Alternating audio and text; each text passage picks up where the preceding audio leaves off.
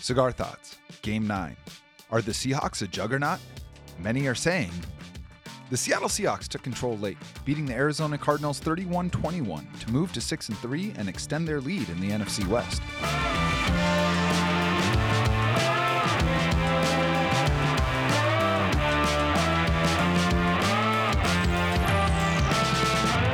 I'm Jacson Bevens, and this is Cigar Thoughts. The Seattle Seahawks are for real. If you're anything like me, you've been mentally preparing yourself for the clock to strike midnight, for Seattle's ballroom gown to turn back into servant's rags. Not expecting, mind you, just emotionally hedging. Hope is, after all, a dangerous thing. We're past that now, though. The Seahawks have dragged us out to the middle of that rickety rope bridge spanning the chasm between rebuilding and truly contending. It would take just as much effort, with just as much danger, to go back now as it would to get to the other side. Seattle could take another giant step towards finishing that journey by sweeping division nemesis, the Arizona Cardinals. But they'd have to do it in Glendale, against a team that has beaten the Seahawks once a year for all of human history. The Seahawks received the opening kick and looked to keep their reputation for early offense going. The Cardinals held them to 19 points in Seattle a few weeks ago, and both defenses came into this one with a full game's experience against the looks they'd be seeing. Didn't seem to bother Seattle much, though, as they came out with a quick pass to Tyler Lockett for three yards. Ken Walker III would get wrapped up for a loss on the next play, but Geno Smith found Noah Fant over the middle for 16 yards on third down to keep things going. Two plays later, Smith hit DK Metcalf along the sideline, but instead of stepping out of bounds for a five yard gain, Metcalf lowered his boulder shoulder and launched himself into the three closest defenders, carrying them like so many coats for a first down. Seattle was unable to get much further, but their efforts were rewarded by a 49 yard field goal from Jason Myers. The Cardinals' offense got a field goal on their initial drive in the first matchup before getting shut out the rest of the way. But they brought a new weapon to this fight DeAndre Hopkins' mere presence has been transformative for Arizona, and perhaps no receiver's absence is felt more strongly across the entire league. And it didn't take long for the man they called Nuke to detonate. The Cardinals would go 83 yards on nine plays, including a long Kyler Murray scramble as he skipped out of a near sack from Uchenna Nwosu. They also got James Conner back for this one, and they leaned on their sturdy RB for a series of tough runs to get them down to Seattle's 22. Then, on third and two, Murray hit Hopkins on a crossing route in front of Boye Mafe, who was dropped back in coverage. And that, with all due respect to Mafe, is like trying to stop a Ferrari by hoping it runs into a fire hydrant. Hopkins caught the pass over the middle and scorched his way into the end zone to give his team a 7 3 lead. The Seahawks didn't do much on their next drive, punting it away, but this time their defense held. They were helped immensely by a high snap that Conner scooped up before getting wrapped up in the backfield by Bruce Irvin for a loss of eight. Arizona would kick it over to Seattle, and the Hawks got back on their bullshit with a long, deliberate 12 play drive. It started with a toss to Walker around the right end, but instead of charging upfield, the Rook stopped, turned, and threw it back across the field to Smith. Geno caught it cleanly and launched it downfield to Fant for 18 yards. Walker would add a 15 yard run up the middle and then get eight more on the next play, putting Seattle on Arizona's eight. After an offsides gave Seattle a first down, Smith handed it off to Walker going left, but he lost two yards when he made the all too common young running back mistake of trying to bounce a run outside instead of ducking upfield. On second down, Metcalf got a step behind the defense, but Smith failed to put enough air under the ball, and it was nearly picked off. If there's been one recurring mistake during Smith's gilded season thus far, it has been the struggle to drop a ball in over a defender, and it almost cost them here. Given a second chance, Geno made him pay. Taking a shotgun snap and dancing left, Smith bought time until Metcalf flashed open along the back line. Seattle's QB whipped a pass into DK, who secured it for the score and a 10 7 lead. Seattle's defense would force a quick punt on the Cards' next drive, but it was almost even better as Coby Bryant's first career interception was overturned by a teammate's penalty for the second time this season. This time, the culprit was Quandre Diggs, who bumped his receiver to the ground, nullifying the turnover. Still, the D did its job and got the ball right back to the offense, and Dallas would set them up with a nice return extended by a penalty against Arizona. Unfortunately, the Seahawks would run four plays without moving the sticks, with the final one being an uninspired shovel pass to Colby Parkinson, who is built like an ent and moves like one too. The Cardinals strung together a couple of first downs on their next possession, but would come up empty when Tariq Woolen broke up an in route to Hopkins on third and four. On that play, Seattle's Defensive Rookie of the Year candidate matched Hopkins' steps like he was his own reflection, keeping his eyes on the QB and snaking a long arm in front of the pass to shut the drive down. Seattle's offense kept things going with a swing pass to Walker on the opening play of their drive, and K9 hit the defender with a stutter step so cold your tongue would stick to it. He darted around the crossed up would be tackler to pick up 16, and then caught another on the next play for a nice gain, but it was called back on an offensive pass interference call against Dareke Young. Seattle would eventually face a third and 16, and Smith found Lockett on an underneath route that had a real chance at a first down. Sadly, Lockett gave himself up, sliding to the turf two yards short of the line to gain, and Seattle would have to kick it away. The good news is that Lockett's gaff, of which he's quietly had a few this season, gave Michael Dickson a chance to show off. Seattle's Aussie booter skied a 55 yard punt that bounced inside the five, and Young dove to keep it out of the end zone, downing it at the three. Murray would respond with a great drive, including a zigzagging 17 yard scramble that showcased his water skeeter running style. Then, on third and 14, a few plays later, he dumped it off to Eno Benjamin to keep the drive alive. But Robbie Anderson would drop an easy one on third and four that appeared to kill whatever momentum the Cardinals might have otherwise had. The thing about Kyler Murray, though, is that he's going to give you a high variance performance, and that was on display when he stayed out there for the fourth down conversion. On that play, he took a shotgun snap and ducked under a sack before tucking the ball and sprinting through pressure for a first down and a lot more. It looked for all the world like Arizona would, at the very least, get a game tying field goal, but before Murray could slide to a stop, Ryan Neal pounced from behind and knocked the ball loose. The football pitched forward to the 23, where it was fallen on by Josh Jones, giving Seattle one last chance to try and add to their lead. With just 15 seconds to operate, Smith flipped a short pass out to a glowed up Travis Homer, who improbably shot between two defenders like the Millennium Falcon escaping a space slug. On the next play, Smith hit Fant over the middle, but the pass was dropped, leaving Seattle one last shot from their own 45, and instead of hucking it to the end zone, Smith elected to dump it off to Lockett for 27 cheap yards to preserve the 10 7 lead at the half. The third quarter started with three consecutive punts, as both defenses came out of the break looking sharp, and the Cardinals helping Seattle out by trying to throw two forward passes on the same play. At this point, it looked like another low scoring affair between these two, but that's when disaster struck for the Seahawks. Stuck deep in their own territory, Smith tried to toss a ball out to Walker on a swing pass, but again, didn't put any arc on the pass, and Zaven Collins made it hurt. Collins snagged the ball on the edge and returned it 30 yards for the score, giving Arizona their second non offensive touchdown against Seattle in as many games, and a 14 10 lead to boot. It was Geno Smith's worst play of the season. But the thing about the way he's handled himself this year is, instead of being worried, I found myself excited to see how he'd respond. And respond he fucking did. After a five yard run by Walker was nullified by a false start on the next play, Smith hit Dissly for six and then again for five to keep the drive moving.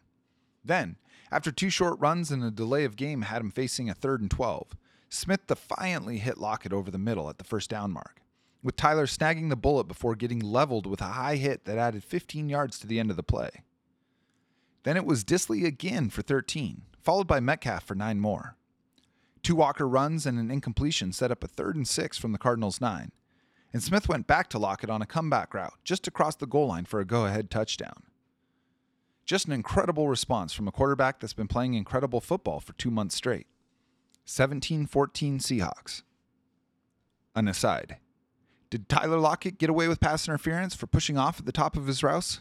Yes, absolutely.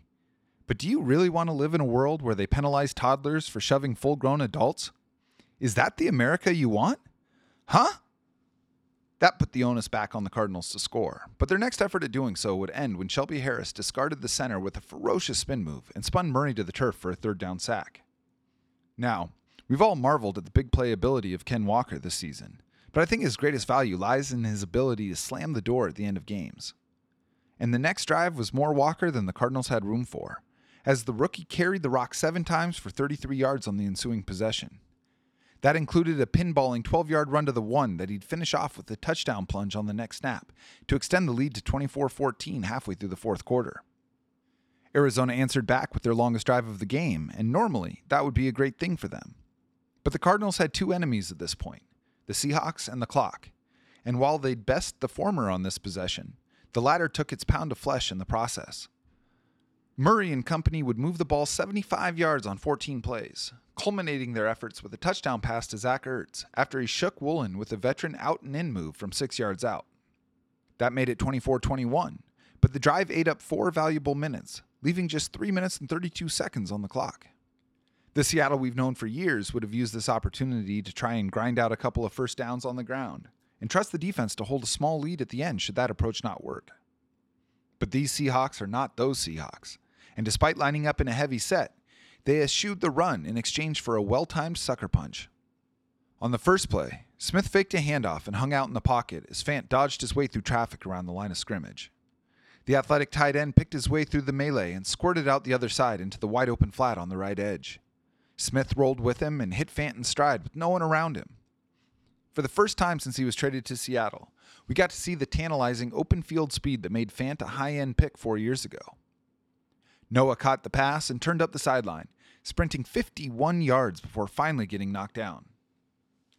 That's when Pete Carroll went to the bullpen, bringing in his closer Walker to bury their rivals. Walker would gain 8, 5, and 12 on the next three plays, before taking another handoff around the right edge and powering through two defenders to the pylon and the game clinching score. 31 21 Seahawks, and when Jordyn Brooks expertly broke up a deep seam route on 4th and 15 a few plays later, all that was left were a few kneel downs, and the Seahawks headed home at 6 and 3. Smoke rings. The first 40 minutes looked like a pumpkin game for Geno Smith. He threw the pick six and almost had two other interceptions, all of which were either bad throws or bad decisions. It would have been easy for the NFL's Cinderella to revert to the version of himself that the world expected to see all season. Instead, he responded with three consecutive touchdown drives to deliver a huge win. Smith ended up completing 26 of 34 passes for 275 yards, two touchdowns, and the pick, while rushing for 38 more. He stayed calm, despite looking upset and rattled early in the game. It has become very easy to see why Geno seized control of this locker room during the preseason, and why this team would follow him to the very gates of hell right now. Ken Walker III is a bona fide NFL running back with some serious star quality. He was bottled up for most of the game before taking over late. The best running backs in the league are often described as getting better as the game goes on, and if that's the bar, then Walker has already cleared it. He dominated the fourth quarter, finishing with 109 yards and two touchdowns on 26 beastly carries while adding 20 more on three receptions. He has been one of the most productive runners in the league since Rashaad Penny went down, and we're way beyond fluke status now. K9 is a dog. DK Metcalf has yet to turn in the type of field flipping, game breaking plays we grew accustomed to seeing when Russell Wilson was the quarterback. But he's evolved into a very dependable possession receiver with serious after the catch prowess.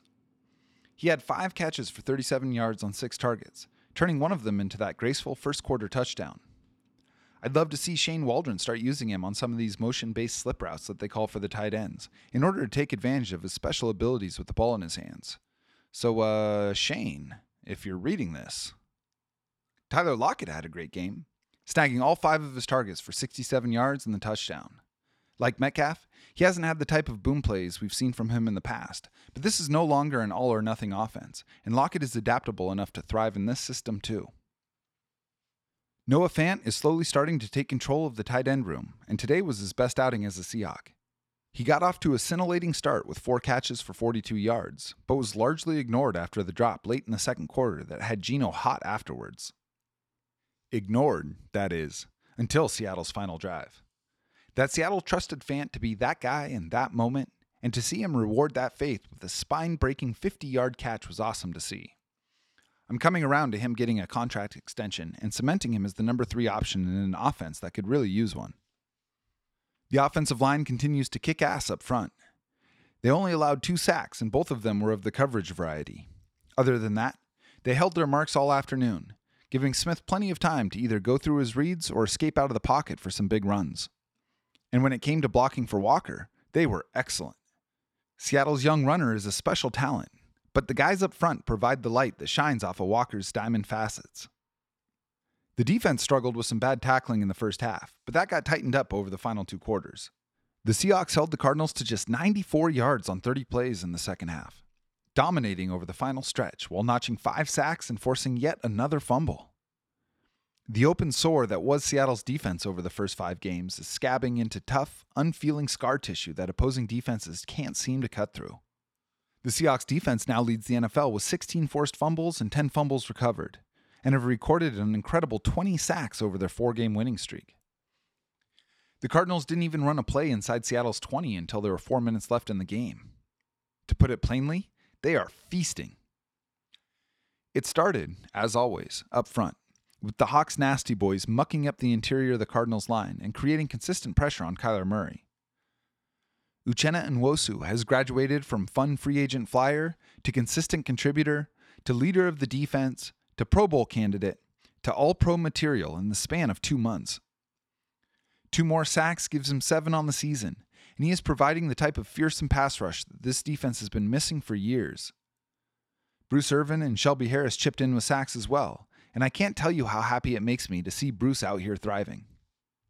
Jordyn Brooks is looking more and more comfortable in the middle of this defense, keeping tight leashes on the players around him and recognizing plays early enough to make tackles around the line of scrimmage instead of 6 to 10 yards downfield. 12 more tackles gives him an incredible 90 on the season and keeps him in the running to lead the NFL in that category. Tariq Woolen and Coby Bryant are going to be talked about in this region for a long time. To be this good, this early, is nothing short of remarkable, and they were excellent again today.